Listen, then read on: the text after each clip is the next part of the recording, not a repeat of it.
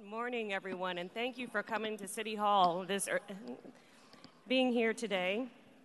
Um, my name's Naomi Kelly, and I'm the City Administrator for the City and County of San Francisco, and I want to welcome you all to the Tall Building Safety Strategy Summit.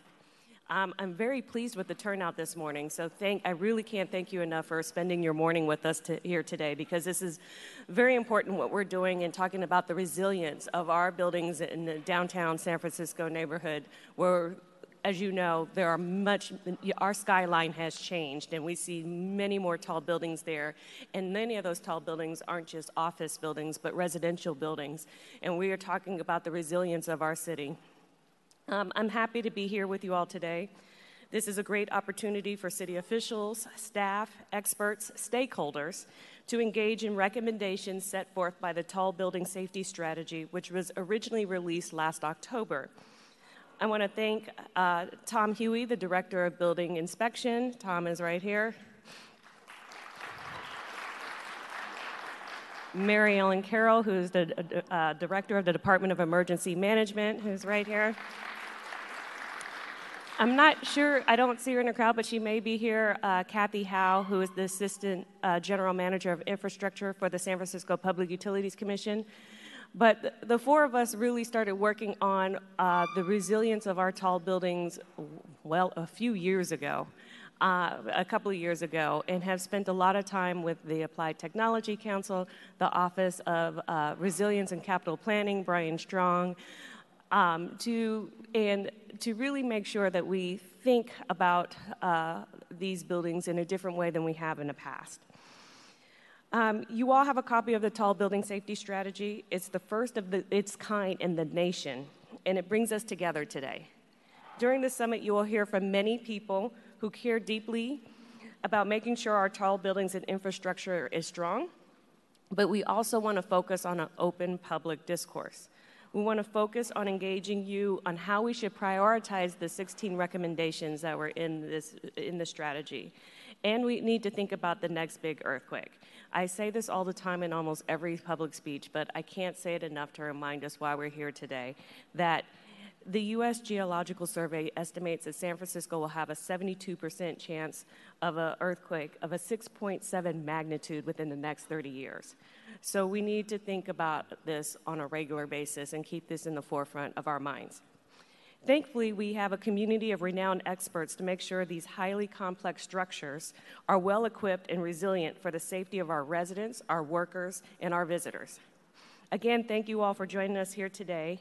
And now I'd like to invite a member of the Applied Technology Council, Greg Deierlein, professor at Stanford, and who has been our, our guiding uh, expert on structural engineering to help us understand these tall buildings in San Francisco. Greg.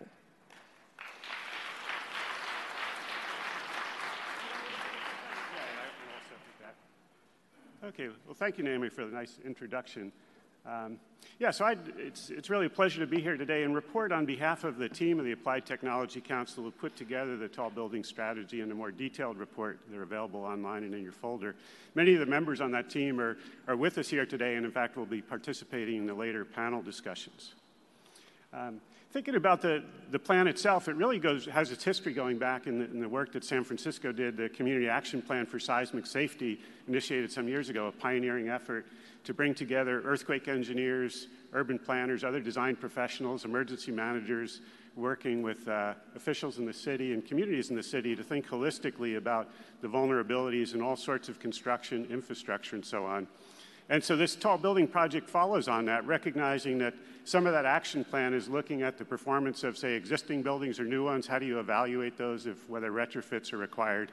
And it's really recognizing that, that uh, tall buildings are, are, and other special structures are unique. In other words, ways that you would inspect or think about a three or four story wood frame structure is quite different about a modern high, or an older high-rise building. So that was sort of the, one of the genesis and motivation for the project. Uh, so when we got started, one of the first things was to get a handle on the tall buildings in the city. Here, the, the city, again, San Francisco has been proactive with S F data, getting an inventory of buildings. We kind of added on to that, looking specifically at tall buildings and focusing on those that are above two hundred forty foot tall. There's nothing magic about that two hundred forty foot number. That's a trigger in the building code for certain requirements. Uh, but in fact, any building that, you know, of that size or close to it, um, it could be important to look at. So this was part of the, this inventory, which is online, um, you know, categorizes some of the details, occupancies, and so forth of these tall buildings. And so some of the things that we looked at there, for example, were the, build, the occupancies in the tall buildings, recognizing that about half of the tall buildings are about are, are office occupancies.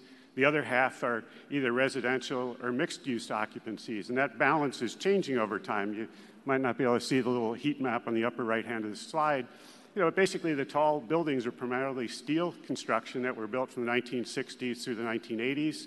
You know, on the other hand, the proliferation in residential construction is more uh, reinforced concrete, often shear wall type systems. So the inventory thinks about the occupancies of the building. We also think about the structural systems. This is important for earthquake engineers to advise on the expected performance of some of the older buildings. So character, so understanding, are the buildings reinforced concrete or structural steel? Are they moment frame? Are they brace systems? Um, and this required work of going into the San Francisco D B I, looking at old drawings to pull out this information and bring it forth in the database. So one of the things in, now that we have this database, is to think about the, the landscape of the buildings and to think about when they were built. So this graphic on the slide here is showing going through time from the, the nineteen sixties up through the present, when different types of buildings were, were constructed. The ones that are green are steel moment frames, the ones that are bluish are steel brace frames, the reddish ones are various concrete types of buildings. And in thinking about their seismic issues, to think about some events that have happened. So for example, the nineteen seventy-one San Fernando earthquake, this is one that was a big, uh, raised awareness of the hazards for, non, for concrete construction, what we now call non-ductile concrete construction. So thinking about, okay, when that occurred, building codes changed subsequently, you know, and if you look at this graphic, there were a few of concrete buildings built before that time, which would be of concern. I um, should point out there's many concrete buildings on the landscape built prior to this time, about three thousand in San Francisco, which are uh, a genuine hazard. Uh, only a few of them are in the tall building inventory, but that doesn't uh, certainly minimize at all the hazard that those non-ductile concrete have to, to people in the city um, that inhabit them. Uh, another event is the nineteen ninety-four Northridge earthquake. One of the things we learned from this was the uh, uh, steel moment frame system, some vulnerabilities in the welded beam column connections, and a, due to a host of issues on detailing practice, material toughness, and so forth, but raising questions about, say, the performance of steel buildings built before that time. Um, and then a third thing that, uh, that evolved is in the mid two thousands, uh, two thousand seven, per modern performance-based engineering methods came on board, which involve using advanced methods of analysis um, that really allows earthquake structural and geotechnical engineers to understand better than ever and be able to predict the performance of tall buildings and therefore ensure even higher levels of performance. So the, the inventory is sort of a backdrop Um, to looking at some of the issues. So, you know, out of that inventory, there's sort of three cohorts of buildings that rise up. Uh, one, as I mentioned, the non-ductile concrete buildings. Uh, there's twelve out of the one hundred fifty-six in the tall building inventory, but again, we should keep in mind many, many non-ductile concrete of uh, below two forty that are, can be hazardous. Uh, steel moment frame buildings, there's about eighty-six on the landscape before the Northridge earthquake. About sixty-five of these are the moment resisting frames, kind of raising some questions about what their performance might be in future earthquakes. Uh, and finally, the last cohort is looking at the proliferation of resi tall residential buildings. There's about twenty-four, uh, largely reinforced concrete. And we, we raise these just to sort of think about what issues that can occur in each of the buildings depending on their occupancy, when they were built, type of construction, and so forth. Um, And in, in thinking about why do we focus on tall buildings, well, obviously, you know, these are important structures, large occupancies, but it's not just uh, the effect on the people in the building, that is, whether the safety of them first, first and foremost, but also if there is damage and people are displaced from an office building versus from a residential structure, uh, but also how damage to a building can affect its neighbors in terms of if a cordon uh, or there's debris uh, after an earthquake, how that can affect emergency evacuation routes, and how it can impede buildings around it. You know, for example, if there's a cordon, whether it would restrict access not just to the tall building, but the buildings in its vicinity. So these are some of the issues we uh, delved into as part of this study. So out of the study came sixteen recommendations. I won't kind of review these all, but they're kind of in four major categories. The first is looking at what could be done for new buildings. Um, and one of the recommendations, uh, and several of these that form the basis of the discussion today were brought up in the, the mayor's executive directive, like prioritizing out of these sixteen, what are some important ones to tackle? One of the first ones is looking at the performance and design requirements for tall building foundations. This is one, I think, not a topic of the panel discussions today, but already D B I is working to develop the recommendations that were uh, recommended in this uh, report. Uh, one that we will talk about today, I think it's a topic somewhat of the first discussion, is to think should, new, should tall buildings be designed to higher performance levels than other buildings, especially thinking about when they're residential occupancies and so forth. So there's some recommendations on that. I actually have a couple of slides to show on that to kind of cue up that discussion. Um, oops, if I go back for a second.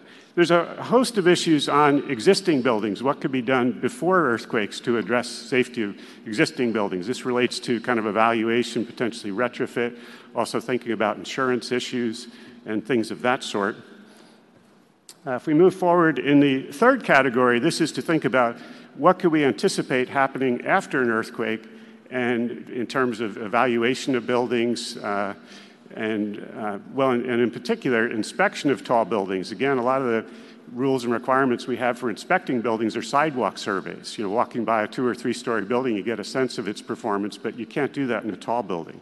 So there's a number of recommendations there. I think the, the third session today will kind of focus on some of these, thinking about what can we do to facilitate uh, inspection of tall buildings after an earthquake. San Francisco has the, the B O R P, the Building Occupancy Resumption Program, to think about can that be updated and perhaps even made a requirement for tall buildings to really facilitate quick recovery.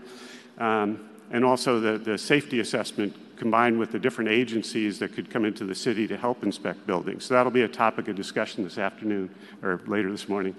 Um, and finally, the last group is looking uh, more broadly at things related to seismic risk. And one of those that'll be a topic of discussion today is a, a recommendation to develop a recovery plan for downtown San Francisco that has a lot of tall buildings, but of course they're intermixed with other buildings, and there's also infrastructure that supports those systems.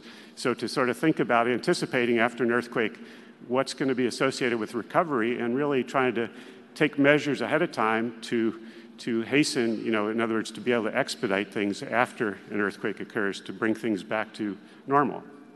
Now, I'd like to just briefly talk about that one uh, recommendation looking at enhancing the performance of new buildings, new tall buildings. And here we ask the questions of what is the expected seismic performance of new tall buildings? You know, building codes keep these buildings safe, but there might be damage um, that requires repair, and it could displace people out of the buildings. And can and should the performance be improved? So this is a, a question being raised. Um, partly to inform that, we did a study together with the team looking at two kind of archetypical tall buildings, a forty-story reinforced concrete shear wall residential building and a forty-story steel brace building using these modern braces called buckling restrained braces.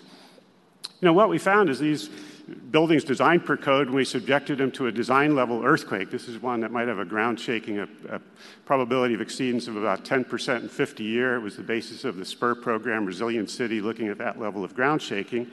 You know, and the building performance in terms of the damage was in line with expectations. But really what jumps out is the functional recovery time, which as you see for the, for the residential building might be on the order of five to six months. And on the steel moment or steel office building, a little bit less, three to four months. But to, you know, if you think about the resilience of the city, apart from the cost of things, it's really the time to recovery that's critical. So really discussing these issues, that if those are recovery times and talking to the engineering professionals, they generally agree that's probably reasonable for what to expect. There's some disagreement on during that functional recovery time, will these buildings be able to be occupied, which is a bigger question. And that's a question that actually changes over time depending on societal um, values and stuff on the, you know, the safety and the performance of buildings, particularly tall ones where there's a whole host of fire and egress issues that are quite different than low-rise buildings. Um, so part of that study is looking at, first on this slide on the left, looking at um, for those buildings that five to six months downtime, if you will, you know, what part of it is associated with actually doing the repairs? And here you see it's about on the order of a month or so. But what stretches it out to the four or five months are so-called impeding factors. So this would be the time to, you know, do inspections of the buildings, and if there's repair, getting, well, getting engineers on board to design the repairs, uh, getting permits for those repairs, getting contractors, financing, and so forth. And one of the recommendations is to look at ways to, even if the buildings, we don't go for higher performance of the building per se, what can we do to facilitate through programs such as B O R P, uh, reducing these impeding factors? And the ultimate goal being, and you can't, might not be able to read all the numbers, but this is in the report, you know, being able to reduce those functional recovery times, not by changing anything with the building, but looking at impeding factors.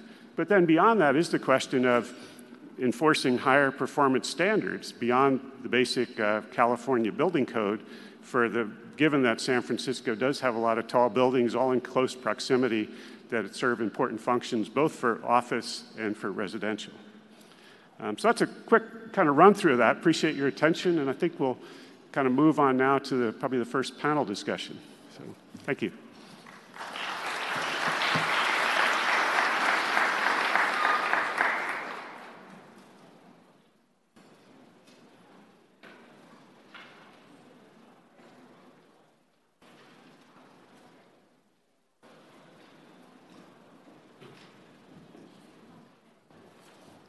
Okay, our next panel is a discussion on strengthening building performance. Uh, I will be your facil the facilitator for this panel. With us, my first guest is uh, John Hooper, who is with the Applied Technology Council, who has been another uh, gentleman who has been right with us at, uh, from the very beginning, thinking about everything on tall buildings. We have Angus McCarthy, who is the president of the Building Inspection Commission. We have uh, Mary Ellen Carroll, who is the director of the Department of Emergency Management, and Joel Kopel, who is with the Planning Commission. Okay, so I'm going to ask a very important question, and we're just going to go straight down the line, and the, it, it, let's just get straight to it. What do you think is the most important task we can do to strengthen building performance? Oh, uh, that's a good question, I think. Uh, oh, is it on? Oh, there we go. Now I'm on. Um, there's two areas that we could do. I, I, I can't do just one. Uh, the first one is we could improve the repair time numbers that Greg Deierlein showed on the screen earlier by changing how we design tall buildings. We can affect that by reducing drifts and things like that. That'd be one piece. But I think the larger effort could be in on those impeding factors to um, reduce that time, because that's where the majority of the downtime comes from. So improving the B O R P program and things of that nature will facilitate quicker recovery times and getting back into the building.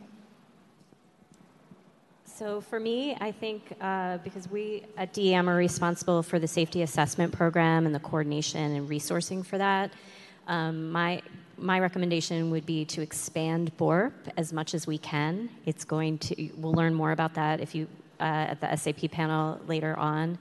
But to be able to accelerate uh, re-entry and ex assessment of your buildings, I am a huge advocate for B O R P. So uh, on behalf of the Planning Department staff, uh, Director Ram and uh, President Melgar, I'd like to just thank everyone for showing up today and uh, let you know that uh, we are extremely concerned with public safety, the safety of our buildings um, uh, all over the city, especially downtown, and uh, our commission is uh, deeply committed to maintaining the integrity of our built environment.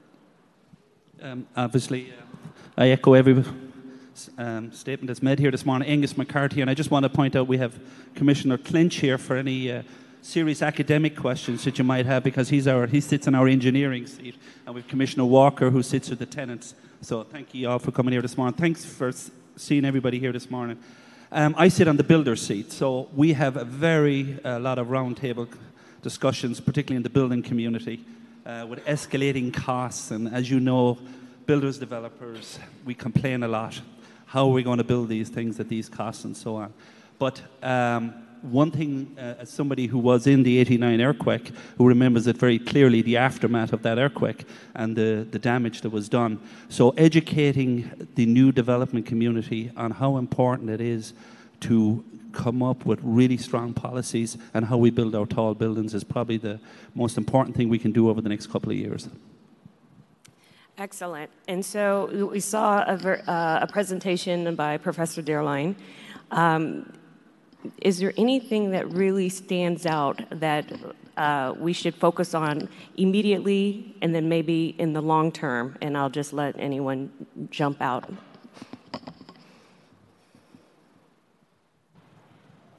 It could be anybody. I'll, I'll, I'll go first.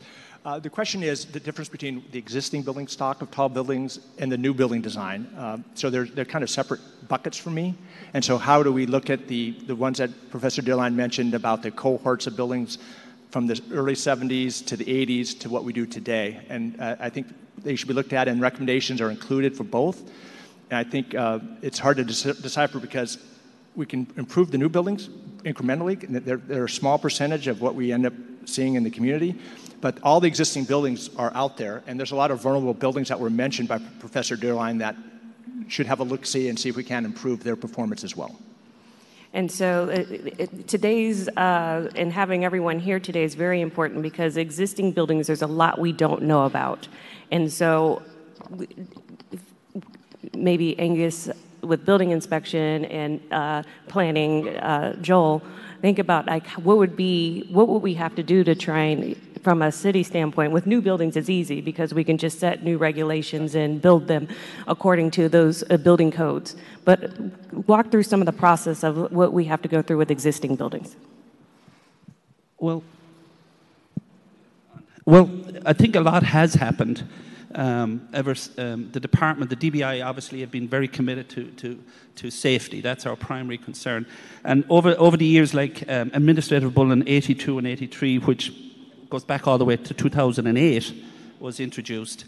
Um, I think that kind of sends out a strong message. We've been on this for quite a while. Lately, uh, we've issued S eighteen um, for those geotech, if there's geotech people in the in the audience, is a, is, is, a, is a big ask of the development community, but we're asking for two forms of geotechnical um, analysis on, on, on buildings and so on. So we are moving as fast as we can.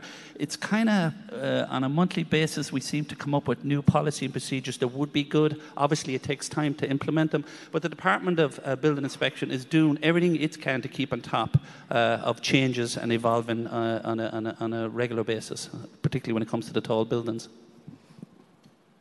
Yeah, as far as planning is concerned, we, we do have a pipeline of uh, upcoming uh, tall buildings. We've been recently approving tall buildings, and whether it's a commercial or a residential or a hotel use, we take that into consideration just because uh, there might be different life safety requirements, not just as the, the structure of the building need to be built correctly, but also uh, the, the life safety systems within the building need to notify people if there is an accident. And uh, uh, coming from uh, the electrician, Um, we, we, worked, we always worked hand in hand with the fire department uh, for our life safety expect, inspections with uh, exit signage, egress uh, routes, and emergency lighting uh, to make sure the buildings are safe to be habited at first and then safe to stand.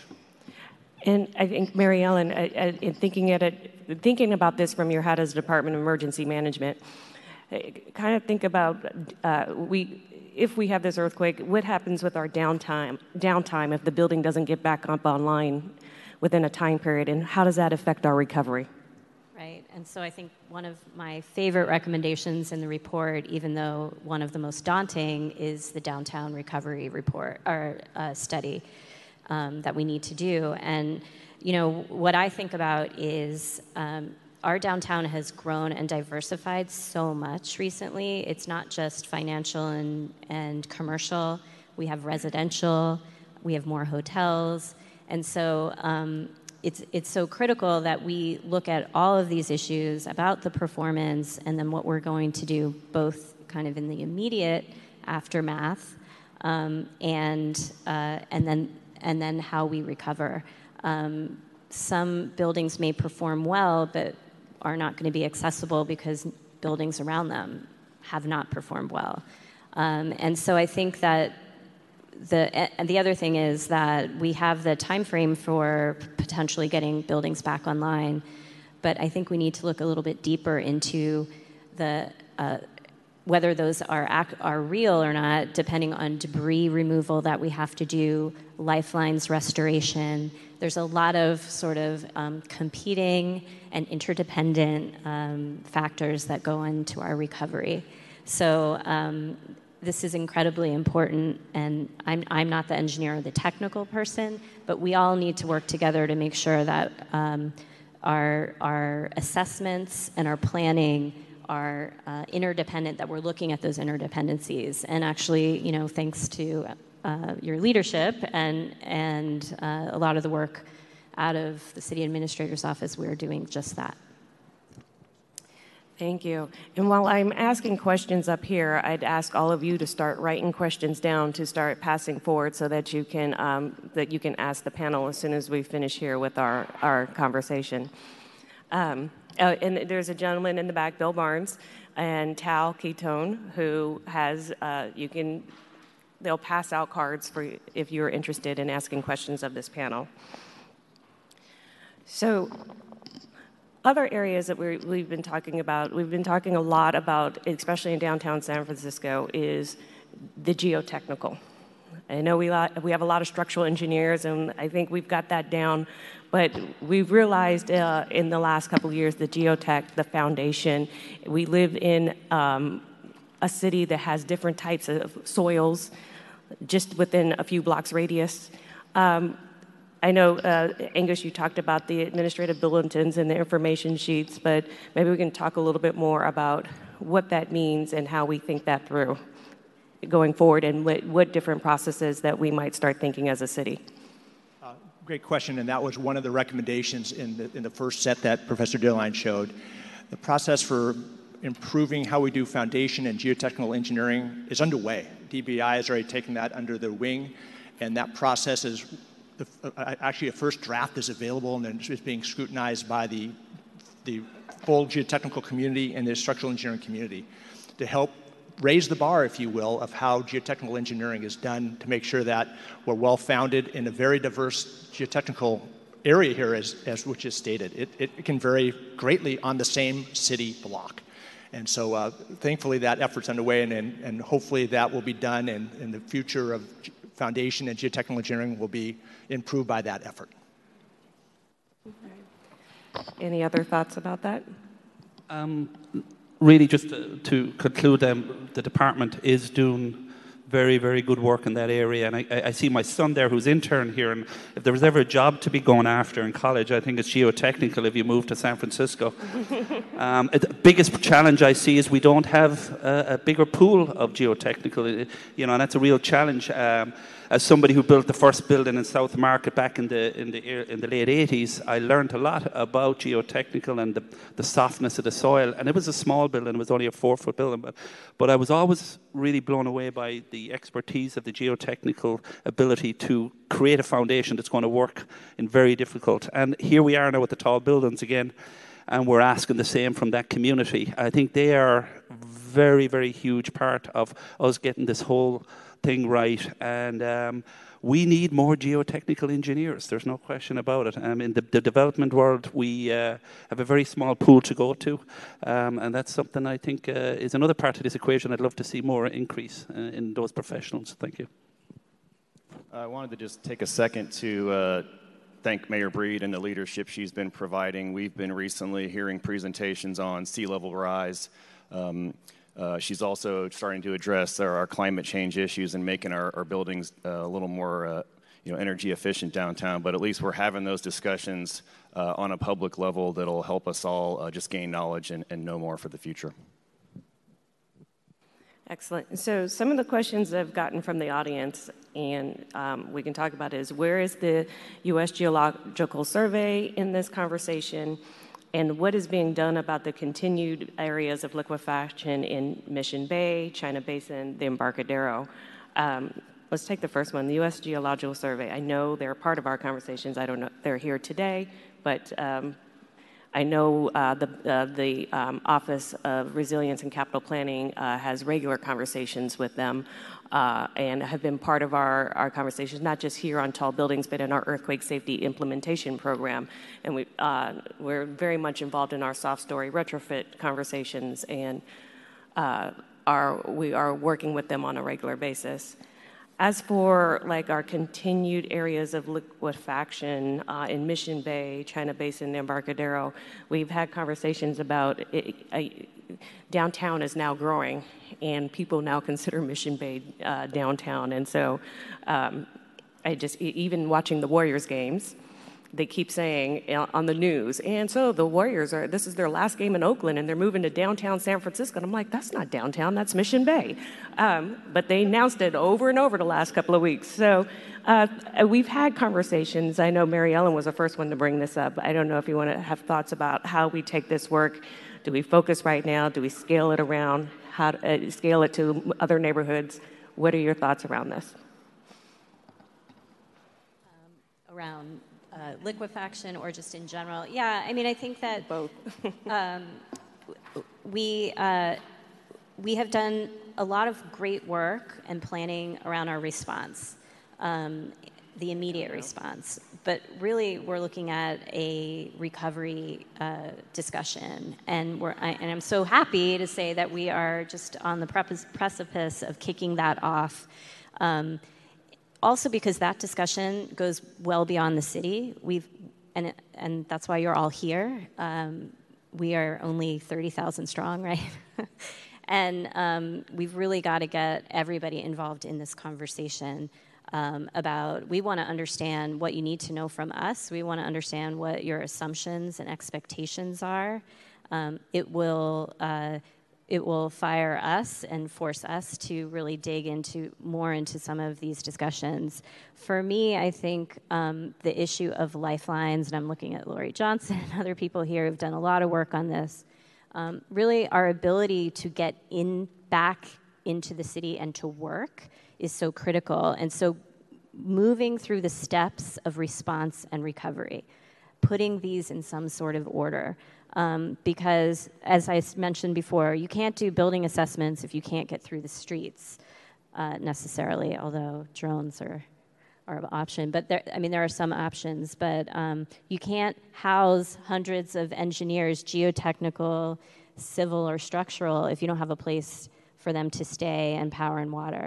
So, um, so I think that this discussion has to, you know, it's global, and we have to look at each each section of our city. Um, both as a whole, but but separately also. So so those are the things that I'm thinking about, and I'm really looking forward to that. I think we're going to make a lot of progress in this recovery plan on.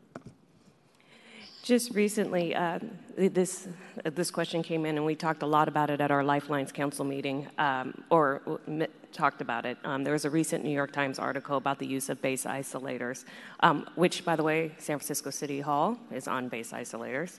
Um, and Japan uses them a lot more, and the New York Times article said California is not using them as much, and, and should San Francisco be looking into that approach too? I like to think, since San Francisco City Hall is on base isolators, we are thinking about it here in the city of Saint Francis. But any thoughts from the panel? Yes, uh, the article did a nice job, I think, painting what the issues are and, and the benefits of base isolation. I think most engineers on a project will offer that as an option to the owners. Uh, it's not always taken, uh, mainly because of the, the challenge of, and the cost associated with them. And so that's kind of the impediment that we see here on the West Coast that is different than we see in Japan, who uses it quite a bit more. Uh, and I'd argue that for the tall building inventory, the isolators aren't, won't be as effective, because of the nature of how those buildings perform naturally.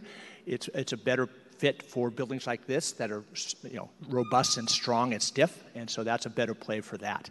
But uh, certainly we could do more, especially for those buildings that are, want to be essential facility bases, like hospitals and emergency operation centers, et cetera. That's where they're best implemented, and you'll get the performance that we really need out of those structures. I have uh, some good questions here about, even if the tall buildings survive, and it goes to the interdependency issues that I'm pointing to Lori Johnson, who did our interdependency study. Um, what about the streets?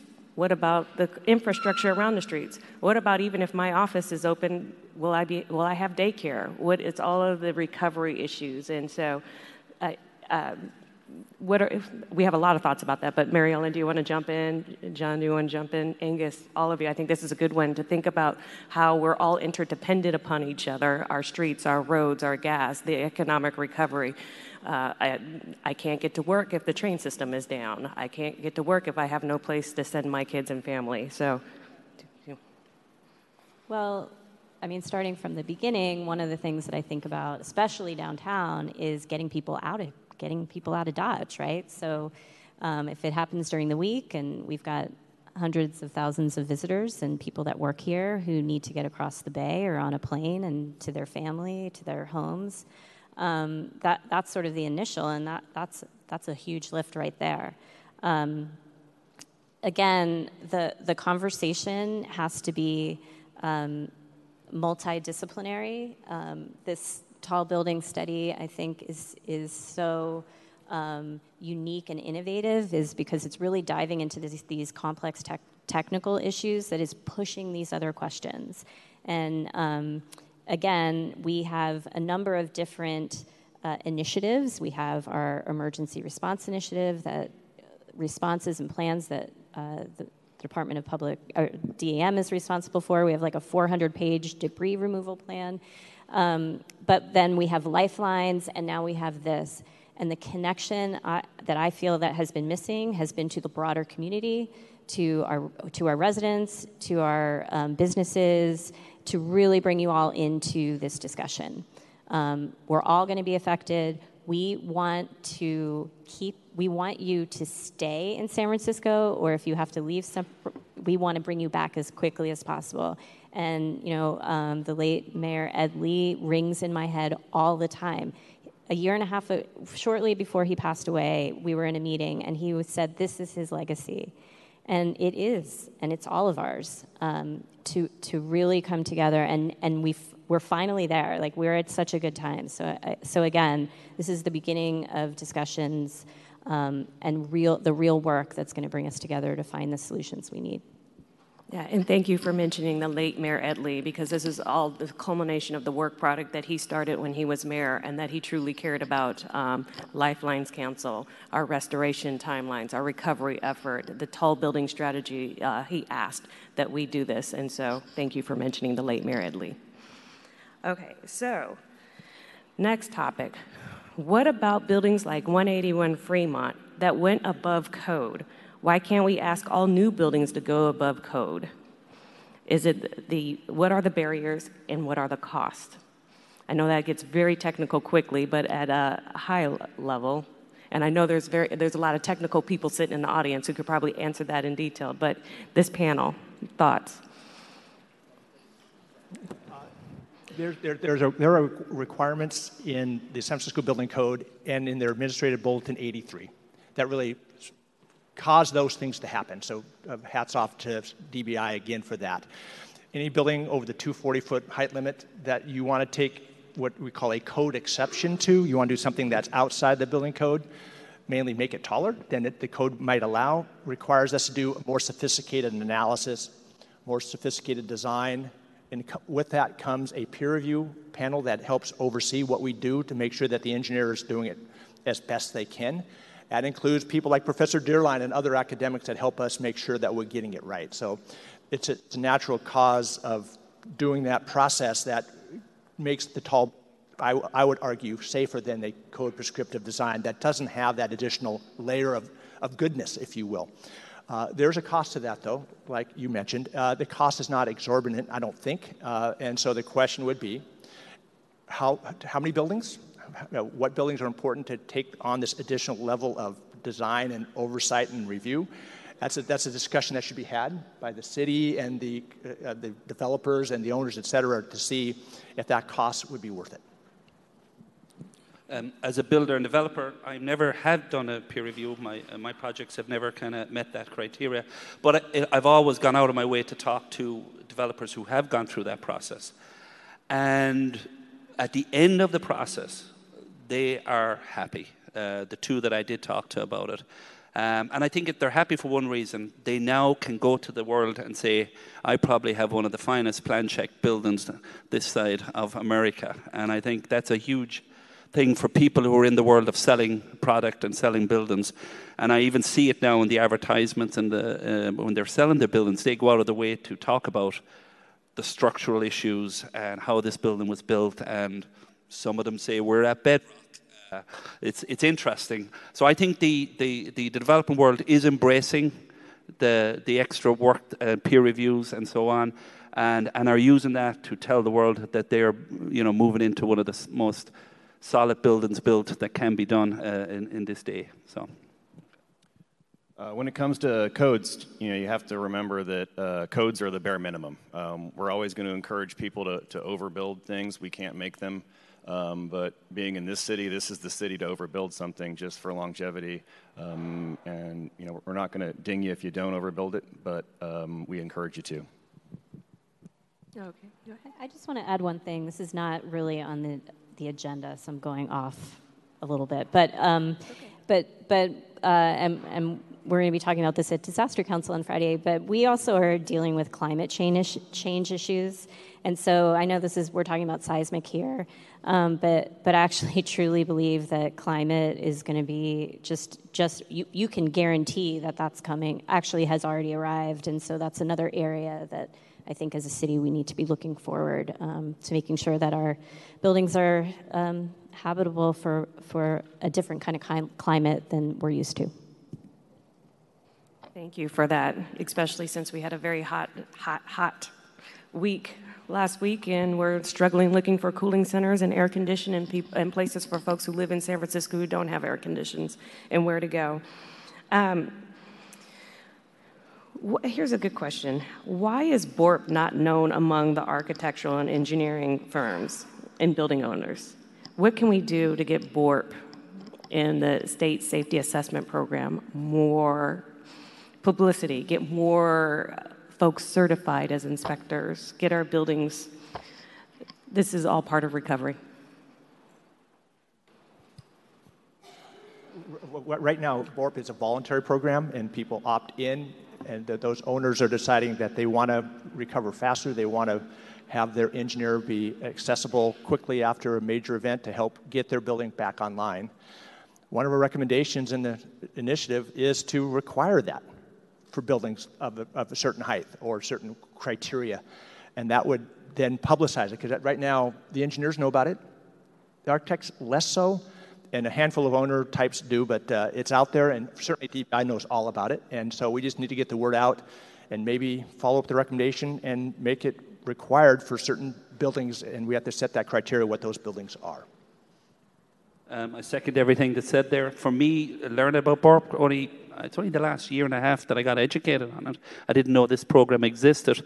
And my first reaction when I heard about it, when I was walking, when I was walked through, was why, if I, if I own one of these buildings, these tall buildings, uh, why would I not have this?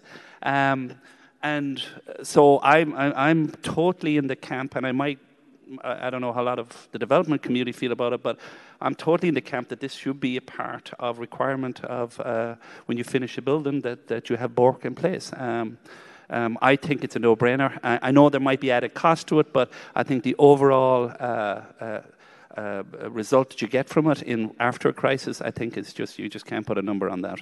So I'm totally in favor of that. Please stay. Stay for the S A P, the safety assessment uh, panel today, and it will make you want to uh, look into B O R P, I think. Okay, thank you. All right.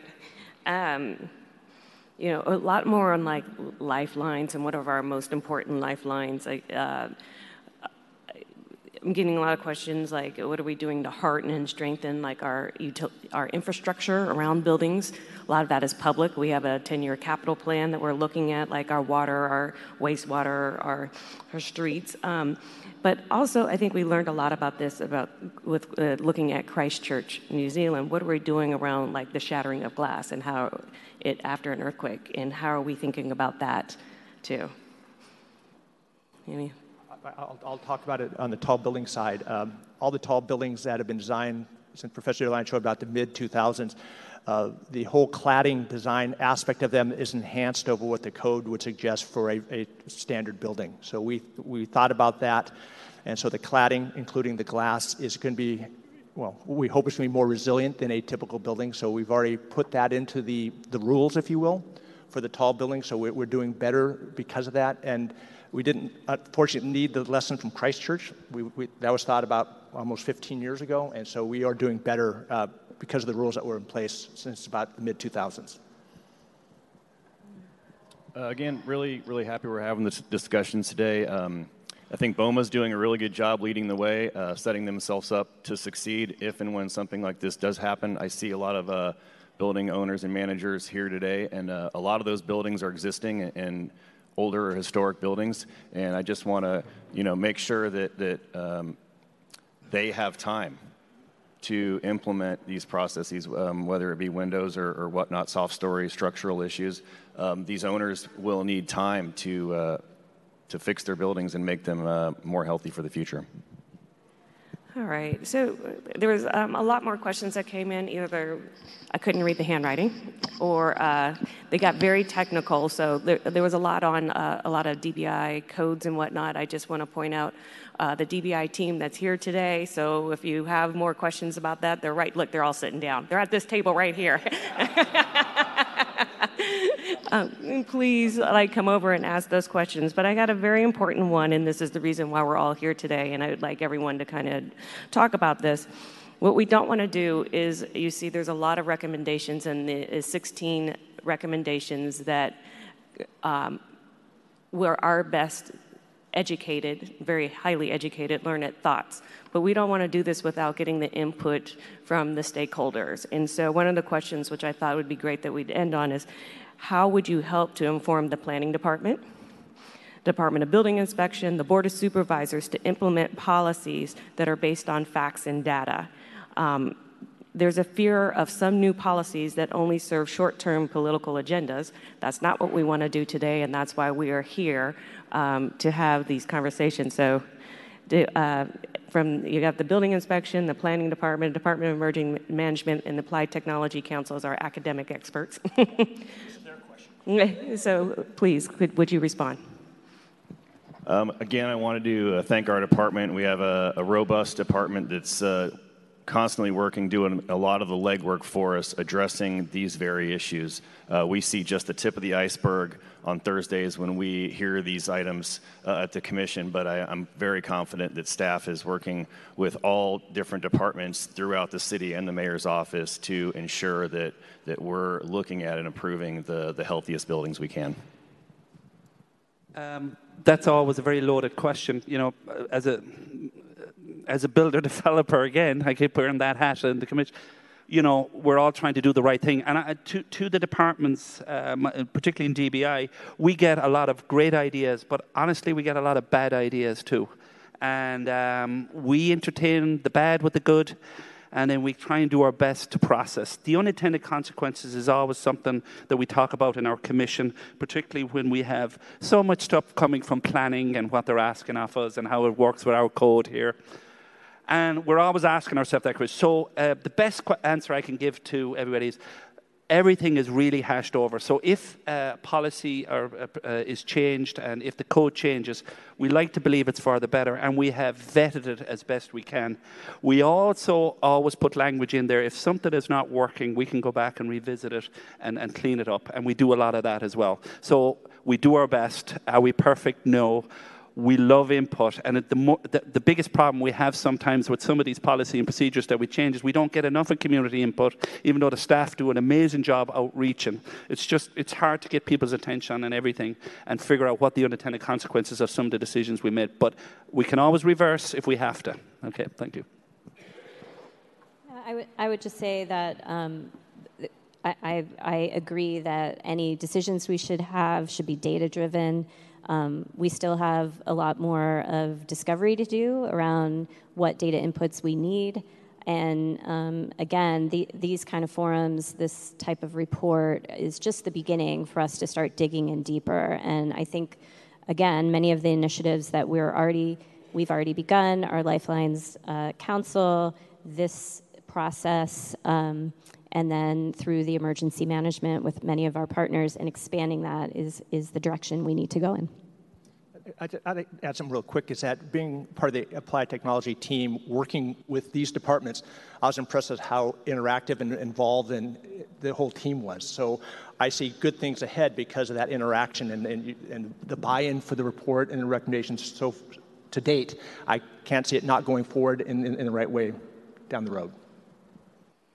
Well, I just want to thank these panel members for uh, taking your time out to be here today. Thank you.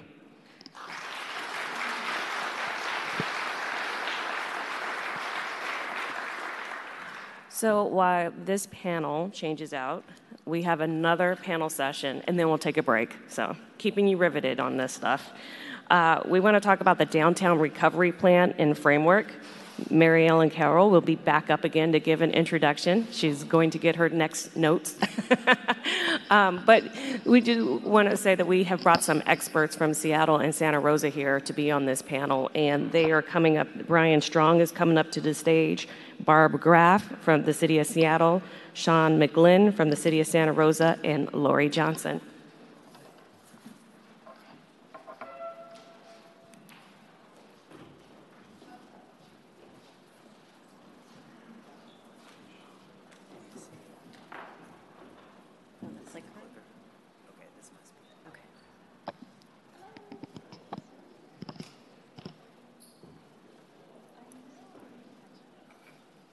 All right, while well, our panel gets settled here, um, again, I'm Mary Ellen Carroll. I'm the director of the Department of Emergency Management.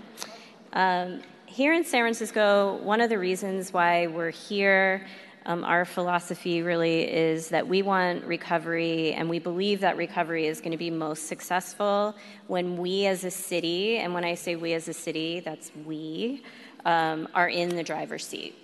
Um, and so I really applaud all of you for joining us here to help us um, go in the right direction in there.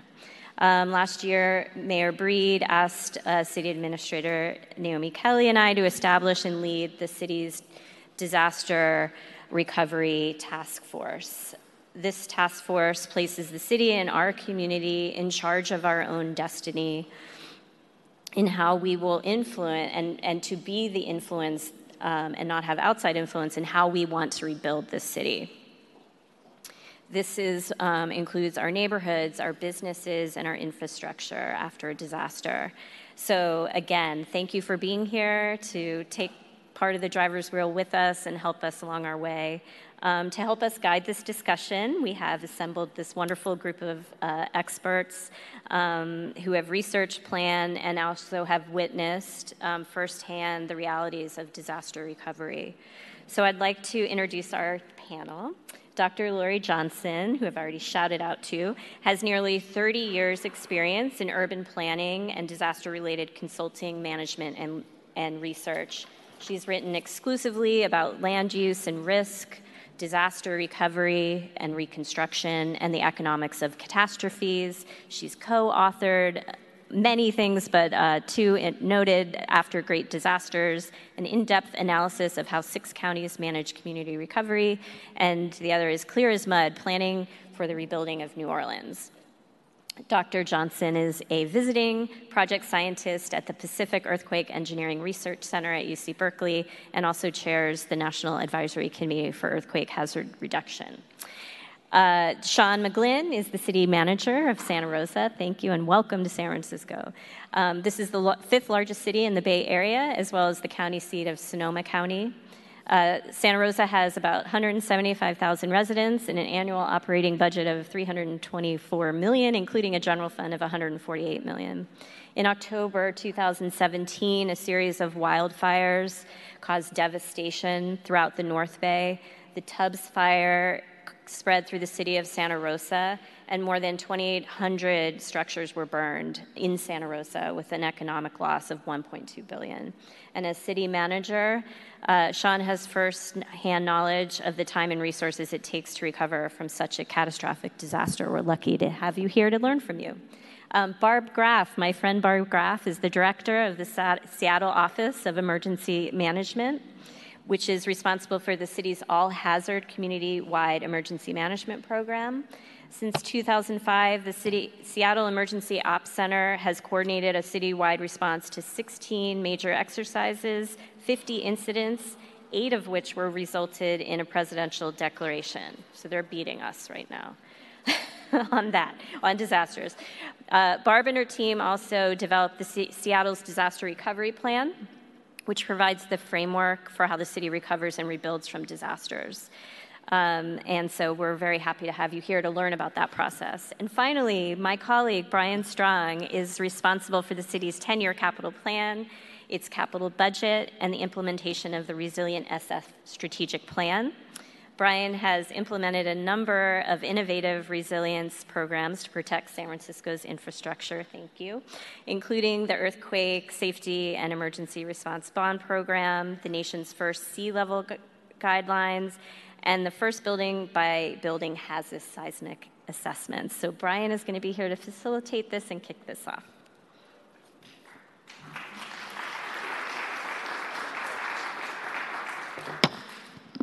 Thank you, everyone. Uh, thanks so much for being here. We really appreciate it. And uh, I'm, I'm excited to, to be facilitating this panel. And uh, again, I think if, if there are questions and so forth that pop up, you want to write things down on cards, you're welcome to. Um, but I just wanted to, to sort of start things off with a little bit of, let me see if this works.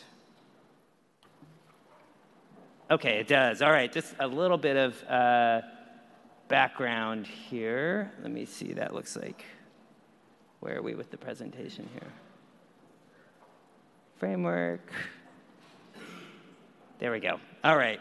So I think there were some questions already in the first panel about recovery and what do we do about all the different aspects of it, the interdependencies, um, the, the communities and those, those folks. This diagram here, which was sort of put together, I, I think initially uh, may have come out of FEMA, but I know Lori has commented on it as well, sort of shows how what recovery looks like. You know, you have these different cycles around immediate response, sort of then the midterm and the long-term response, and Mary Ellen and I have had lots of discussions about, you know, when does, uh, how do you coordinate your response with your recovery? The reality is there, sort of this longish one, the, the long low oval that comes over is your recovery process. Um, and, and again, this comes from our not only our experience, uh, you know, with the oh six earthquake and the nineteen eighty-nine earthquake, but also experience with a lot of the other hazards that we've seen around the world. Recovery, if you want it to be effective, needs to start immediately. Um, it also means your response needs to be effective, but you want your recovery um, to get started immediately. And as as you begin to recover, you as you begin to sort of address the response, you'll see that the recovery activities pick up more and more, but they can be there for as long as five, ten, uh, you know, we're still seeing recovery activities in New Orleans after Katrina, uh, now ten, fifteen years later. So that's part of the trajectory there. One thing um, to keep in mind is that um, we know that the early decisions you make in your response or in recovery have a big impact on the decisions later on. And I think Sean can talk to some of those those impacts for what for what they faced in Santa Rosa. Um, the other thing is the decisions that you're making in the community, and I just want to emphasize that we've talked a lot about building owners. There are also lots of people now that live in these downtowns, as Professor Deierlein mentioned.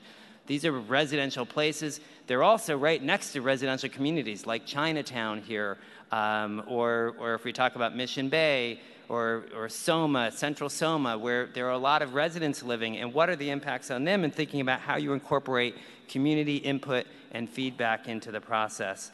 Um, and then we also know what's critical is the speedier that you can sort of address your recovery, I mean, the speedier you can implement some of these changes, the faster that you're, will, that you're able to sort of get back to normalcy, that, you know, economics are able to recover and so forth. You know, and some of the examples, you know, I, I, in Northern California, we were always criticized a little bit because it took us, after the Loma Prieta earthquake, a long time to figure out and replace the Central Freeway. Um, we did it. It's part of its Octavia Street. We also replaced the, the freeway along the waterfront. It took us some time to think about and make those decisions, whereas in, earth, in uh, Los Angeles, when they had the Northridge earthquake and the freeway went down, they made that decision almost immediately, I think within a couple days, that they were going to replace it as is, and that freeway was reconstructed extremely quickly. Um, again, those are different approaches. It worked well for Los Angeles to have that constructed quickly. I think in San Francisco, it was really important for us to take our time and make sure that we got it right. Um, not to say one way is better than the other way, but those are the implications that you have. Uh, just wanted to, again, we do have some folks from FEMA here as well. Uh, I know Forrest Lanning is in the audience. Uh, somewhere around here, so, oh, there he is, right here in the middle with the knee brace, uh, e easy to find, you may have to come to him. And uh, FEMA has been doing a lot of work in this area. They put together the National Disaster Recovery Framework. Um, it guides, it's a guiding document for jurisdictions across the country, um, describes roles and, ro roles and responsibilities and coordination, uh, and it's reorganized around recovery support functions. Um, we've We've been looking at these recovery support functions, and, and Barb from Seattle will talk more about these um, and about their plan, but that, that, that's really what we built upon. I mean, we, we really looked to Seattle. In fact, there was a lot of discussions. Couldn't we just take Seattle's plan and, you know, wherever it says Seattle, just cross it out and write San Francisco? Um, that was, that was not inappropriate. We were not going there, Naomi. But uh, that is something that we, that we were thinking about. But Seattle, again, has lots of different rules and regulations compared to San Francisco. We're a city with a lot of commissions. We have a lot of different authority. You saw members from the Building Commission, the Planning Commission here. Um, the idea of sort of creating a, a, a framework where decision-making can happen separate from the regular decision-making is, is a It's something that we would that would take a lot of time, potentially a charter amendment. That's something that, that we as San Francisco would need to think about a lot, but we want to get going on this. Uh, this is the outline for a recovery task force. Um, this is nothing is in place yet, but this is what we're talking about for San Francisco. And the idea is at the top, um, you know, you certainly have your community, um, you have your community members, you have your city manager or city administrator in our case, our head of emergency management that are making a lot of the early decisions. Um, and then you have these recovery support functions. We have elected officials. Uh, and then we have a lot of the folks that are here today, community organizations, business organizations, the private sector. Um, and then these support functions are laid out in the bottom around these different areas that need to be coordinated uh, for, the, for, for us to have an effective response. And that includes community um, coordination and capacity, economic recovery. Uh, one of the things we note is that we're, we're expecting probably fourteen, fifteen billion dollars in damage just from uh, a seven point oh earthquake, a Loma Prieta style earthquake that would happen closer to San Francisco. So the economic impacts are significant. Um, health and social services, housing, clearly, housing is a big issue in San Francisco as it is in, in the entire Bay Area. We're at a housing shortage now. How do we manage uh, the, the challenge of losing more housing should an event happen? Uh, infrastructure, we talked about that with Lifelines. Cultural resources, we know our cultural resources, like our schools, are so important to keep people in San Francisco for them to come back. Uh, and then some of the building and land use decisions that we need to make. Mary Ellen mentioned climate change, and you know, do we want to continue to build Um, high rise is an area that may be um, subject to a lot of sea level rise and so forth. Um, finally, the, the last part of this uh, that we're that we're emphasizing that came out of the report was to sort of take a look at San Francisco's downtown. We know it's unique. We know it's different than other parts of the city. We know it plays a critical economic role, not only in the in the city, but in the region and in the country, quite frankly. And how can we um, how can we do some more work to sort of take this recovery framework and sort of test it out in downtown? So we're going to leverage a lot of the existing work that we have. We're looking at some of the um, the recommendations out of this report. We have our Lifelines analysis work. We have our ten-year capital plan that's looking forward, um, and how can we put some of that information, some of the economic analysis that we have together to formulate a, a recovery plan for downtown um, that we can actually use, we think, um, as the basis for looking at recovery across the entire city. Um, and then I should also mention, you know, we, we, this will probably come up with the, in the S A P B O R P conversation as well, but how do we sort of test these things and make sure that we're ready for when this event happens? So having said that, I can get to our panel to sort of fill in a lot of the gaps um, that I covered. And one person I wanted to start with was, uh, was Barb Graff from Seattle. and, and have her talk a little bit about their plan and, and the challenges that they faced and, and how they overcame them. And Barb, your plan is, is pretty thick. There's a lot of really good information in it, but I know it must have taken some time to, to put together. Thanks, Brian. I appreciate it. So San Francisco has a seventy-two percent chance of, of a major earthquake in thirty years, right? Ours is eighty-six percent chance in fifty years. So I think Mariana and I ought to start a betting pool, and whoever wins pays the mitigation of the other city. How's, how's that work for you? um, we, uh, we started our recovery planning work um, about four or five years ago, and this was a, a, a um, double-phase, multi-year effort.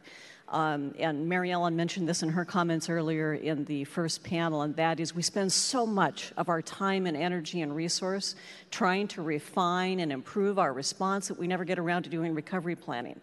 Um, so I complained about that a lot to our city council, who believed me. It helped a lot that Christchurch, New Zealand happens to be a sister city of Seattle, and one of the best investments we ever made was to send two of our city council members to Christchurch. And when they came back, said, so How, how is that for you? And uh, funding started to show up, and council was interested in some briefings, and uh, we, we made our way along. It was also relatively um, um, the same time period that the, the uh, federal government was coming out with its national uh, recovery framework. And so we decided, since a, a big share of assistance needs, needs to flow through the partnership that is the federal government, the state government, the county, and the city, Um, we'd like to mimic what it was that the, the federal government had put in place. I think they put some really good time and energy and planning into that. But we did recognize that there's a couple things that happen at the local level that doesn't happen at the federal level, and so we amended the R S Fs just a little bit. Brian talked about the recovery support functions as, as being major categories of infrastructure and housing, et cetera. Um, Seattle added education to the recovery support function three, because unless you get the schools reopened, it's a major domino to getting people back to work and ju just a sense of normalcy again, as well as a place of safety um, for the kids in your community. We also added an, a, rec a recovery support function um, seven. There are six at the federal level, and that has to do with buildings and land use planning. Again, something that doesn't happen at the federal level, dictated at the local level, but very important to us, especially because we want to take advantage of any opportunity that we get to improve things. So when we put our recovery plan together, um, we imagined, what if this is a relatively simple, straightforward recovery uh, process, um, which really mimicked what we experienced in two thousand one with the Nisqually earthquake. For the most part, we just needed to repair, restore, reopen, re-everything. We didn't do much reinvention. But we recognize the fact that because of the three different types of earthquakes that we face, including possibly the biggest this country will ever see with a Cascadia subduction zone, we also need the opportunity to use a recovery framework that takes advantage of the opportunity to just change major things that there will never be the emotion or the resource to do until that time period. So we kicked this off with about four, different, four dozen different types of agencies, neighborhood groups, the Urban League, BOMA, the Downtown Chamber, et cetera. And we envisioned, we looked back to the past to inspire us about the future. So Seattle, like San Francisco, had a very large fire in the late, in the late eighteen hundreds. It um, burned through our timber town downtown. So we learned from that. We built back with unreinforced masonry. But nothing's going to burn down there. Um, the other thing that the, that the uh, city founding fathers did at the time, which was really interesting for the time, because only about forty-five thousand people lived in Seattle at the time, they built back the water system to serve a million people. It was an opportunity that there's no way in the world anyone would have funded that at that time period unless what they'd just gone through was painful enough to really make the lesson sink deep.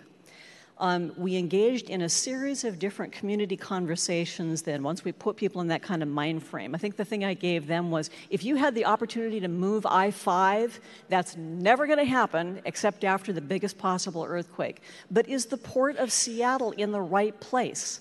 Or would it be more efficient if it was a half or a quarter mile to the south, et cetera? So think big also.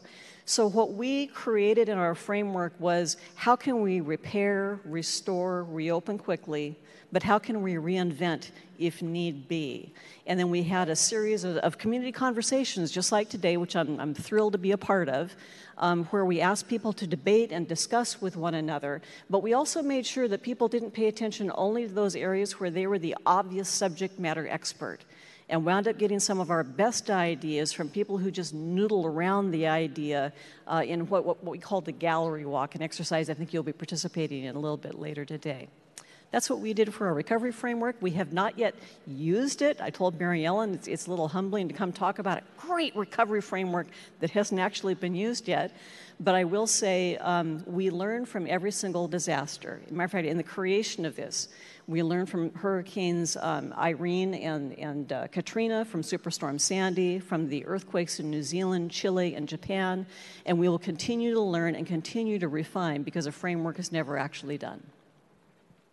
Yeah.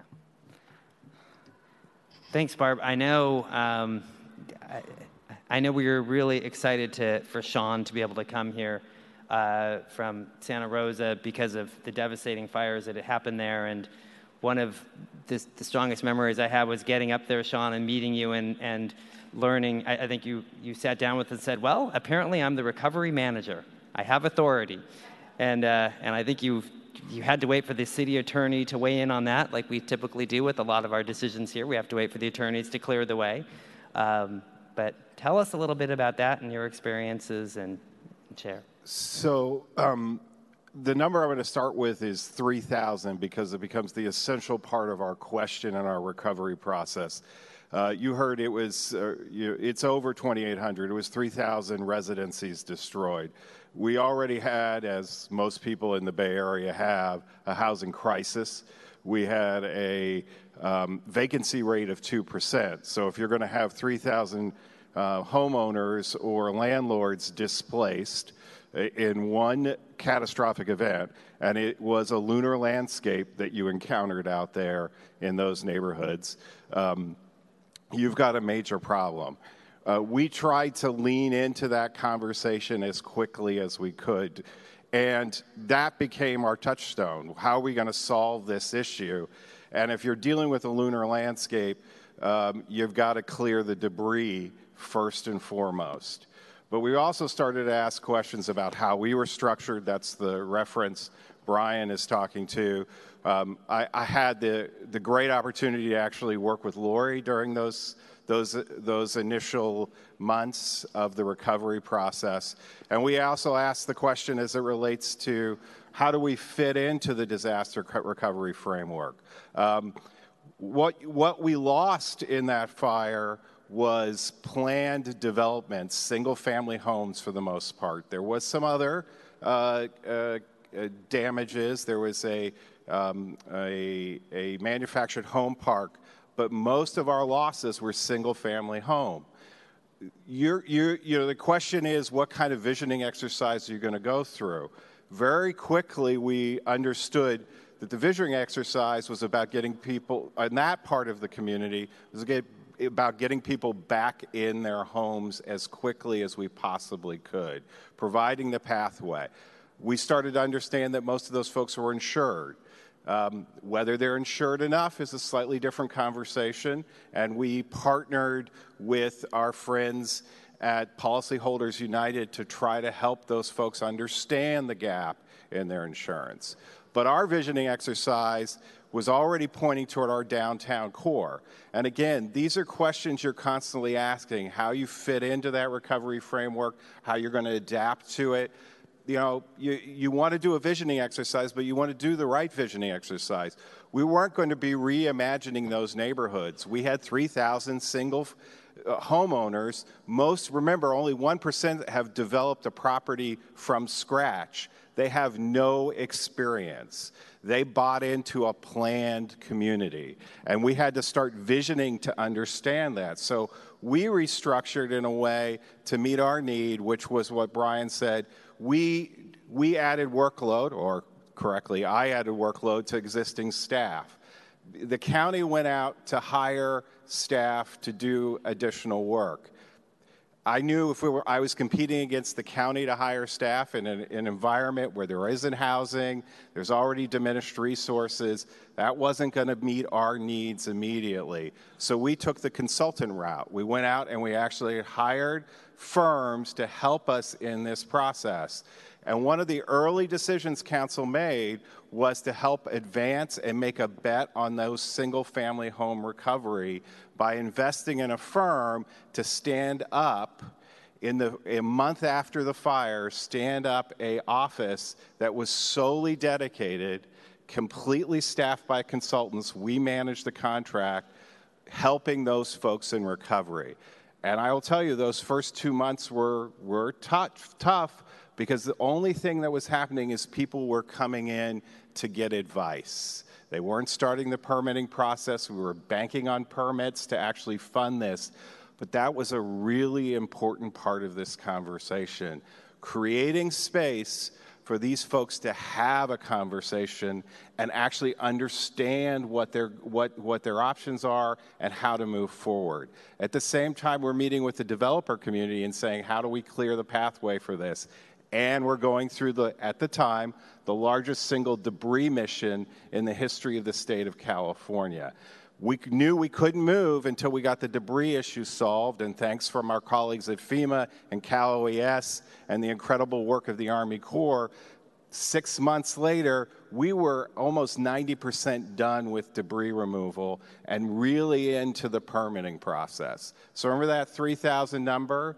Right now, two-thirds of those properties are in the permitting process.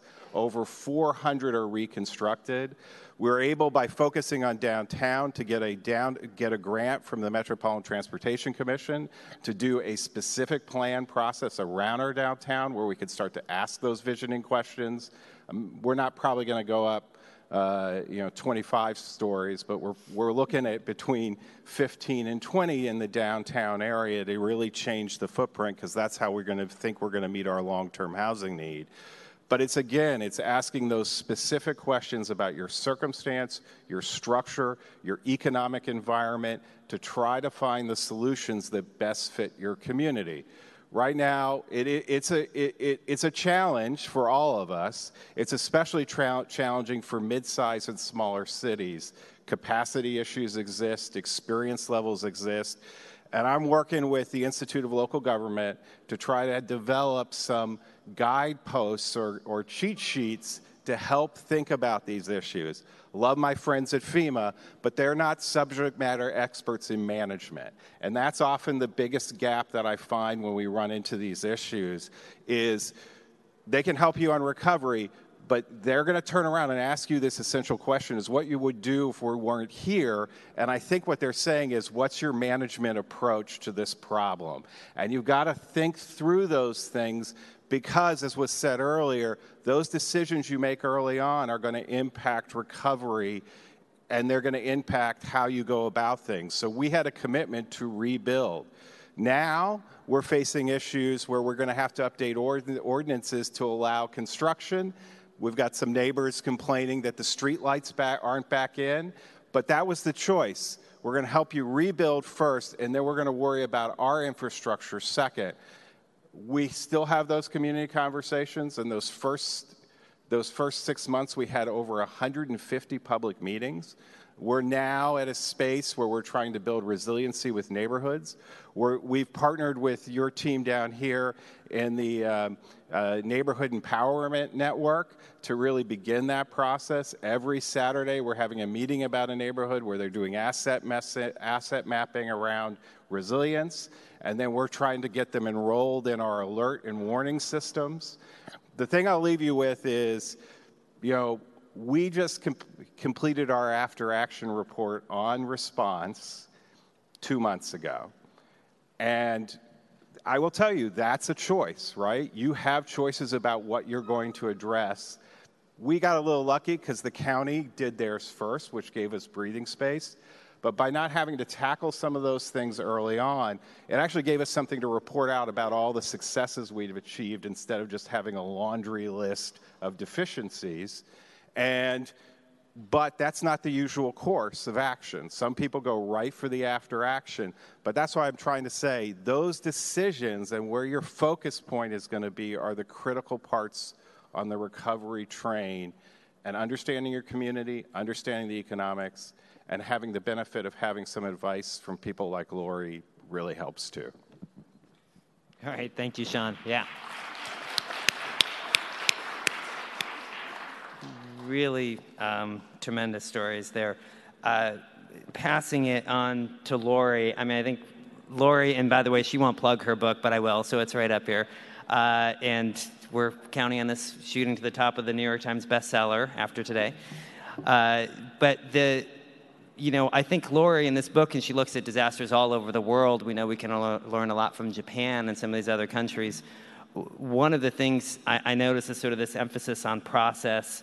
Um, over over thinking about recovery as a process as opposed to an accomplishment, but I guess that's something I would want want you to touch upon too. Is like, do you know? Do we ever know when we is recovery ever done after a big event? Anyway, I'll pass it to you. Interesting, interesting place to start. Yeah. At the end. Um, what eventually happens is kind of where New Orleans is now, where um, the landscape really looks like. Uh, like it did to an extent in terms of activity, um, like it did before the the disaster hit. So you're always still going to have these problem areas, you know, the areas with blight or the areas that need some some regeneration or redevelopment attention, um, and that's eventually kind of where you get to with recovery in most cases. Is the easiest stuff gets done first, and the harder stuff takes longer, and some of it just eventually just becomes part of normal planning processes again. But in that immediate aftermath, um, you know, what is, I'll, I'll first share a few things that are sort of theory about disaster recovery. The first thing is that um, a disaster basically cre- creates a simultaneous loss of capital, stock, and services.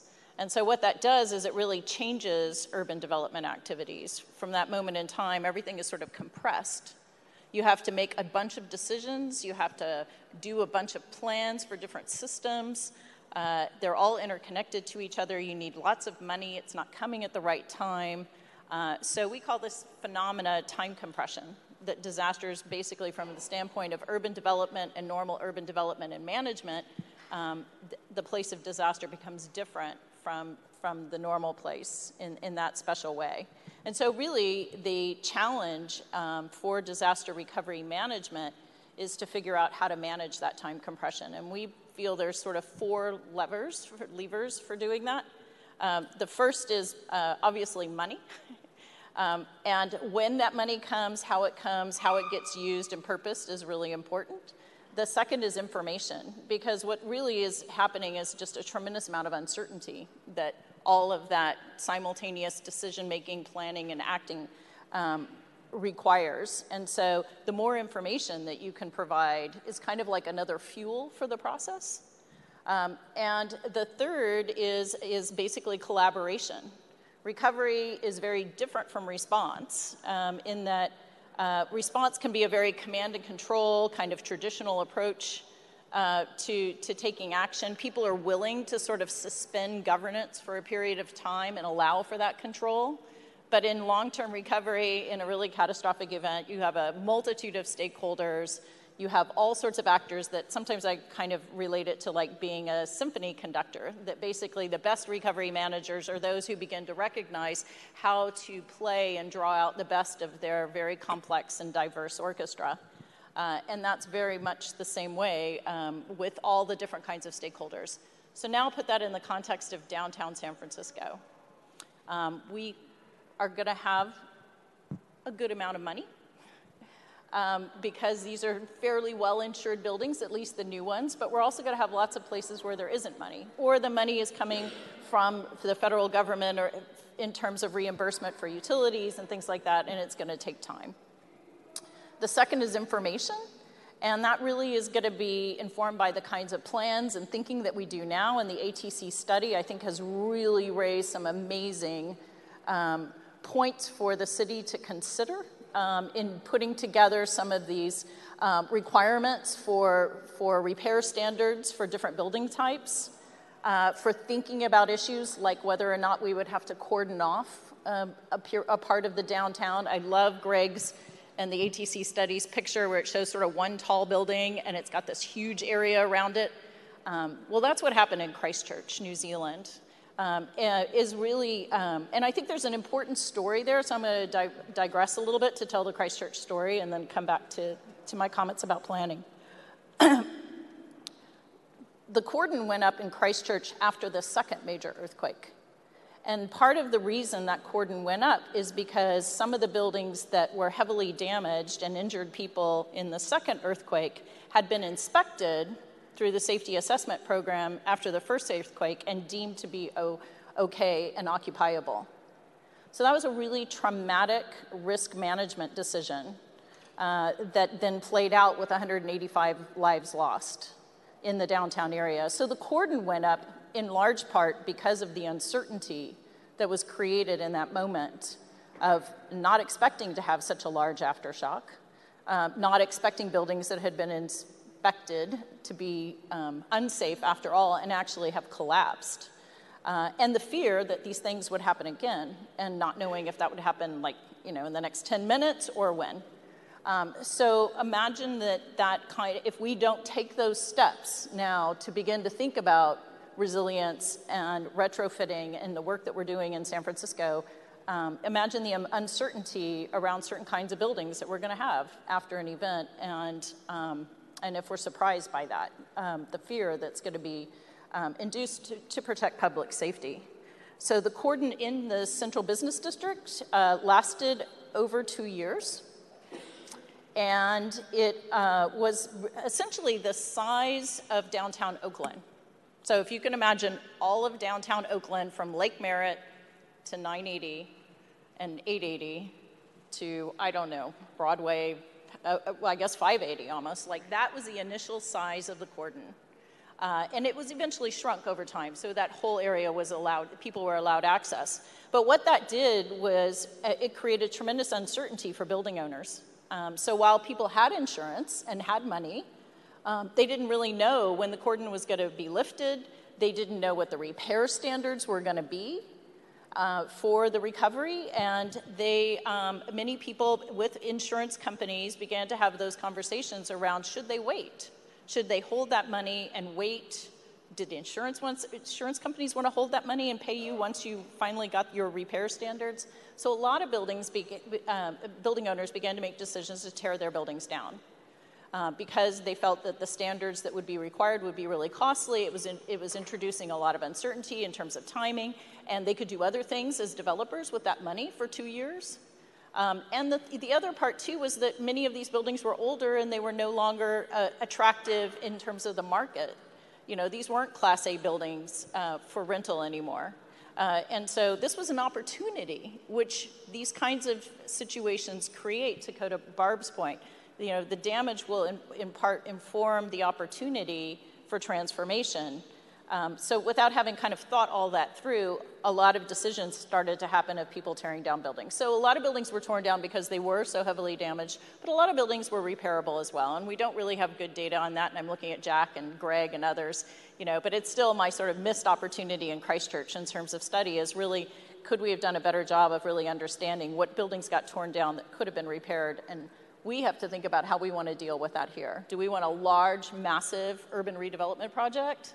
Or do we want to actually replace largely like for like? Because that kind of goes back to Barb's point about, um, or I guess it was your point about the freeways, um, where in Northridge, they replaced like for like. In San Francisco, we took time to replan. And, and changing, any kind of change in disasters essentially is an exponential amount of time if it's not well thought through and managed. Because you have to take that time to plan. You have to involve stakeholders. It requires information. Um, to do that kind of, of decision-making. And then you'll get challenged again and again, like you did with the Central Freeway, and you'll flip back and forth in some cases on your decisions. So um, with that, I want to kind of close with um, what I think is important about planning, um, which was written by the first people who studied lots of disasters around the world. Um, and they said, when disaster strikes, there is already a plan for reconstruction indelibly stamped in the mind of every affected resident, the plan of the pre-disaster city. This is the first recovery plan and all previous plans or new plans made following the disaster will undoubtedly compete for many residents with that first plan, oftentimes intensely.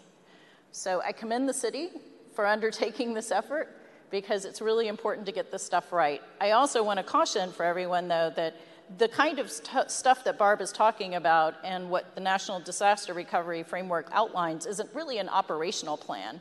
It will set the rules of engagement, but it won't be a physical plan, per se. It's not going to be a plan that's going to, like, decide right now what's going to get torn down, what's going to stay, but hopefully it will allow us to set up the, the rules of engagement.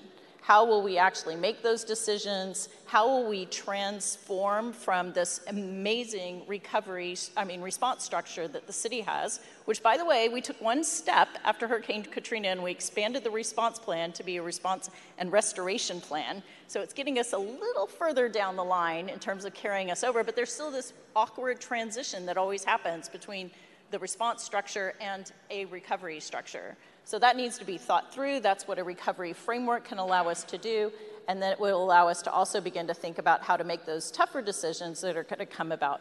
And I also just wanted to add, in terms of the downtown, besides Accordon, I think some of the major issues, as have been raised, are about the fact that this isn't just about businesses, it's about people living down there. This is also about very old infrastructure. And I think we have to look at the earthquake as, or a major event that has a lot of ground failure conditions Um, potentially with it, as being um, a, a, not just an opportunity to transform infrastructure, but essentially a requirement. We're not going to put back that really old, horrible stuff that we have that's under capacity for the needs of today's financial district. Uh, so that is a big part of what we have to be thinking about now. I think I'll thank, stop there. Yeah, no, thank you, Lori. It's great. Yeah. Uh, a lot of food for thought there, uh, for sure. And, and I think sort of touching on what you, what you ended with there, which is in many ways talking about some of these equity issues and how you're addressing community and those types of folks in your planning. And there was a question that came up around that as well, which is, um, you know, what are we doing in these plans um, to include residents and local nonprofits, um, community organizations, those types of people, many of who, who aren't even in our downtown, but are coming from, from various parts. It could be in the, of the Bay Area. We know this is a regional issue, but could also be coming from other parts of San Francisco that really depend on downtown for their livelihood, um, for their jobs. Uh, so I'd like to get some comments on that. And, and then especially, Barb, I know when we looked at Seattle's plan, we looked at the number of community engagement and community partners that were in that plan. I think it was four pages worth or something of community organizations. Um, but how do you sort of bring community into this process, I think, as far as developing the plans, but also in the, in the implementation afterwards? Uh, first, I should say our recovery uh, framework, and as Lori mentioned, it's a framework. It's not a detailed plan because we can't detail it until we know exactly where the damage is and what has survived. Um, and it's on our webpage, so seattle.gov forward slash emergency under plans. You can, you, can you can find it and improve it by sending me your suggestions once you've read all the pages of it, as a matter of fact. Um, we teach over two hundred fifty personal preparedness programs to, to more than ten thousand people every single year. And before we started our recovery planning, we asked our public outreach staff to start answering, asking the question everywhere they taught, whether they were talking to big business or the smallest neighborhood um, or the, the nonprofit. Um, so once the earthquake is over, what do you imagine your personal role is going to be in recovering? And people usually start with their own personal story. Everything starts with story. But then it became a matter of, so how, how do you get the food bank back open again? Um, how, how, how much glass do you expect there to be in the streets on, on your way to your, your high-rise office, et cetera? So we started planting the seed early with everyone we talked to. Um, and then when we started thinking of the actual invitation list of who we wanted involved in our community conversations, um, every single person that accepted the invitation, we said, great, will you, and we had dozens and dozens of them, would you give us three other names of people we may not have thought to invite? Which helped us expand beyond the people that we already knew, and we, we had a pretty good network. The other thing I would say about um, our particular framework um, in terms of structure Um, is that if you walk outside City Hall right now and just let your eyes scan the distance, recovery is not all about publicly owned buildings. It's, it, it's, it's, they're critical public buildings, but seventy-five percent, eighty percent of your recovery, um, as, as we learned from Santa Rosa, is, is about restoring homes and businesses and, and other types of infrastructure. So we've agreed that for our re recovery support functions, those are going to be co-chaired um, by a member of city government and someone chosen from the community and appointed by the mayor, because recovery, re response is really how do you use the resources you own and you, you do the most good for the most people, et cetera. But recovery is about rebuilding and re-envisioning community, and so we need to keep people engaged. The other thing I'd recommend is just the power of story. Um, we invited the Christchurch mayor to our community, very public open forum, um, shortly after uh, their second earthquake, uh, and let him tell his stories. Very engaging person, um, majored in theater. I think he majored in theater because he went into politics, actually. Um, he, he did a fabulous job of, of telling the story of what it was like to make tough policy decisions, get people involved, um, prioritize need, et cetera. And then two years ago, we, we brought back the current um, mayor of, of Christchurch to say, now these many years later, what, what else are you thinking of and what are you dealing with? When people tell their stories, people get it. When, when they read a document, they might understand. They scratch the surface, but the personal story makes all the difference. Yeah, great. And Sean, maybe talking a little bit about the community input after the event as well. And I, I know you've... I mean, you know, it is an ongoing um, conversation that we're having with the community. We, we, as I said, we're starting these resiliency exercises in our neighborhoods, but we still have a long way to go on even the, there's a thousand, if you listen carefully, there's a thousand properties that haven't begun the permitting process. And we have to better understand why, what their challenges are. Um, and a lot of them are caught in the, the, they have insurance, but they are caught in the cost of rebuilding in the particular type of environment that we have in the Bay Area. Um, And we're trying to manage through that and better understand how to help them to fill the gap. And that, that's a complicated conversation, as Lori was saying, w timing on when funding flows, the criter what's criteria is attached to that funding. I mean, we did a Cal Home program um, that we kind of knew wasn't going to be successful, and we had to do it so we could demonstrate to the state and the federal government that the criteria that you've attached to our rebuilding effort isn't going to work uh, in this particular environment, but you got to have the proof to do that, and then you've got to have conversations about with homeowners who are in a great deal of pain about why this process inflicts it on, on themselves in this particular way. And so we're continuing to have that. We're going through some of the same efforts about how we build our own recovery framework. Um, like fires is one of our uh, disasters. It's a whole series of things uh, that we all know in this area. Um, we're changing how we have that conversation with community members. And again, it's about, what Lori says, it's about empowering those folks to have a say and how do they get to shape the future of their community and the future decisions that you're going to have. And that's one of the most difficult things that I find as I go and visit other communities in recovery, is letting go of that power and that decision-making is a really, really tough things for subject matter experts to do. Um, and I will say we learned, it, we had a, a critical event that happened a month after our fire where we started to experience water contamination. And, and our team wanted to solve that issue ourselves. And it was only when we were able to invite the community in and really listen to their potential solutions that it turned from a, a second disaster and actually into a real community building opportunity for us. Uh, I, I, I can't say enough.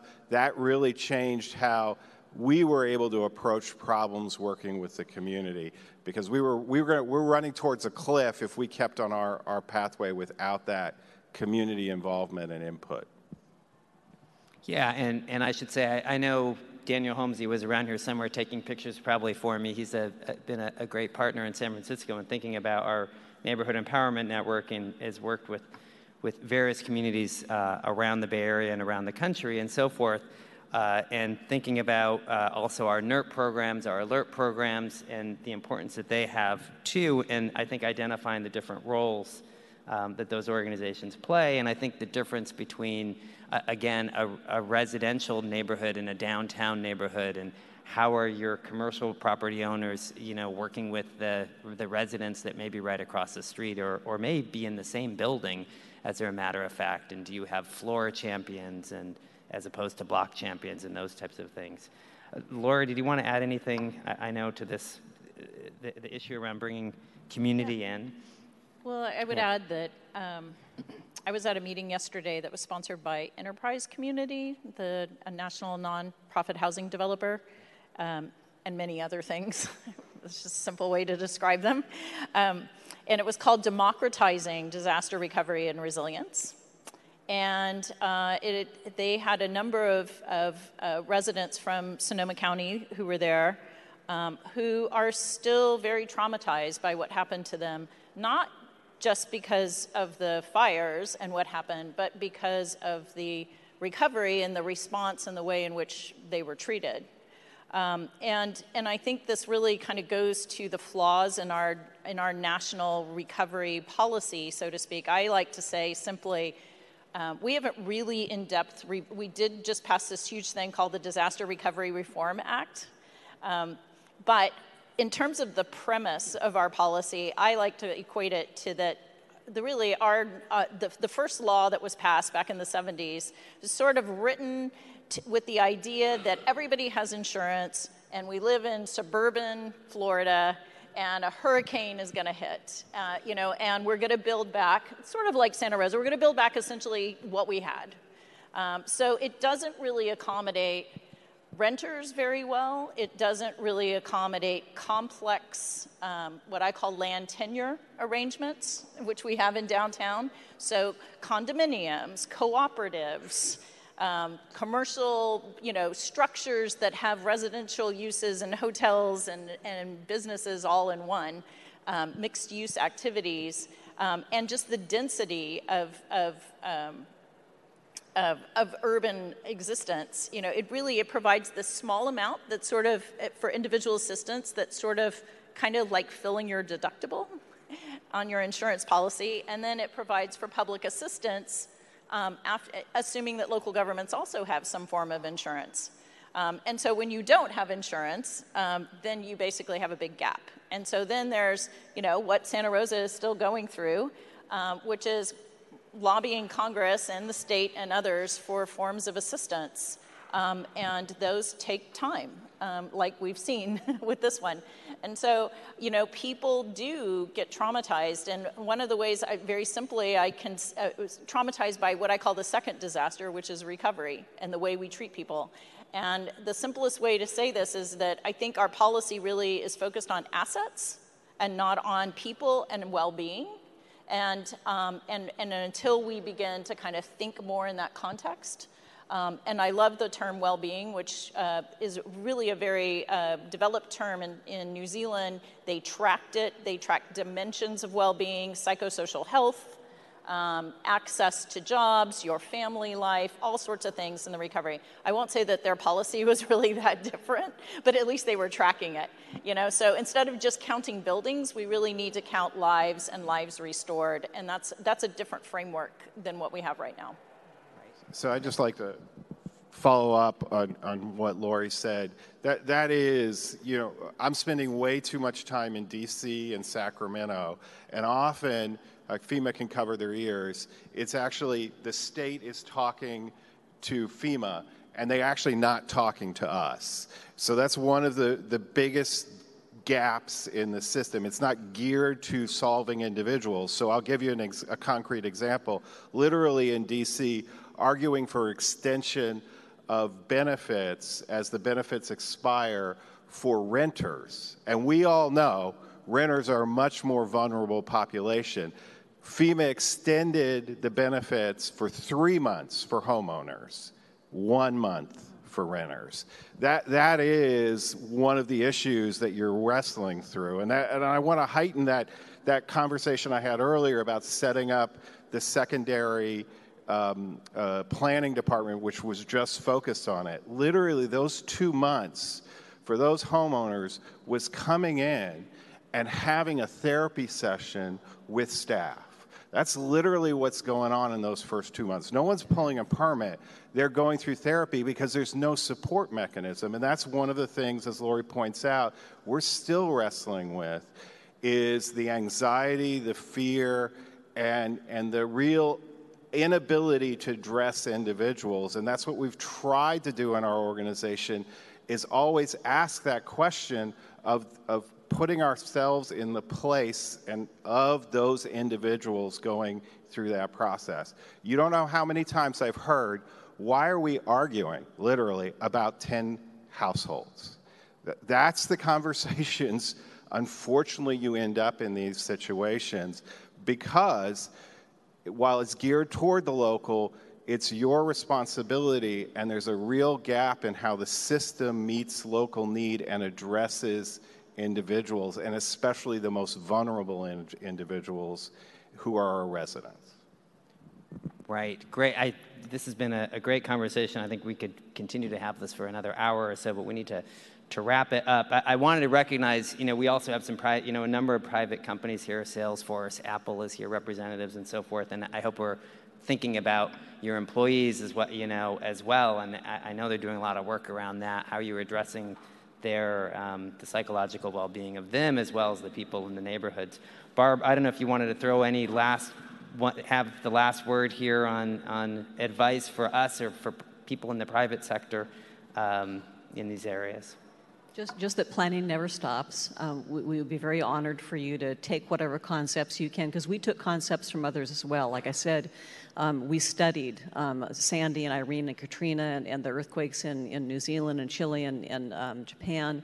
Uh, we also hired subject matter experts. So one of our subcontractors was Doctor Gavin Smith, Um, who in Katrina was the Mississippi governor's recovery czar. So he learned it um, through through personal experience, and then became executive director of a, a, a coastal resilience center. So just learning as much as you possibly can and incorporating it. And then what you commit to the page is not sacred.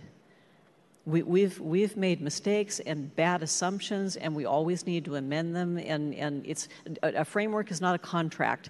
It was your best thoughts on that particular day. So uh, forgive yourselves and get better every day. All right. With that, I, I want to conclude this panel. And I want a quick word with people before, before you give your applause. And that is that in your packets, if you have not opened up your, your um, binders or your, your envelope there, there are six or I think there's eight different sort of areas that were identified.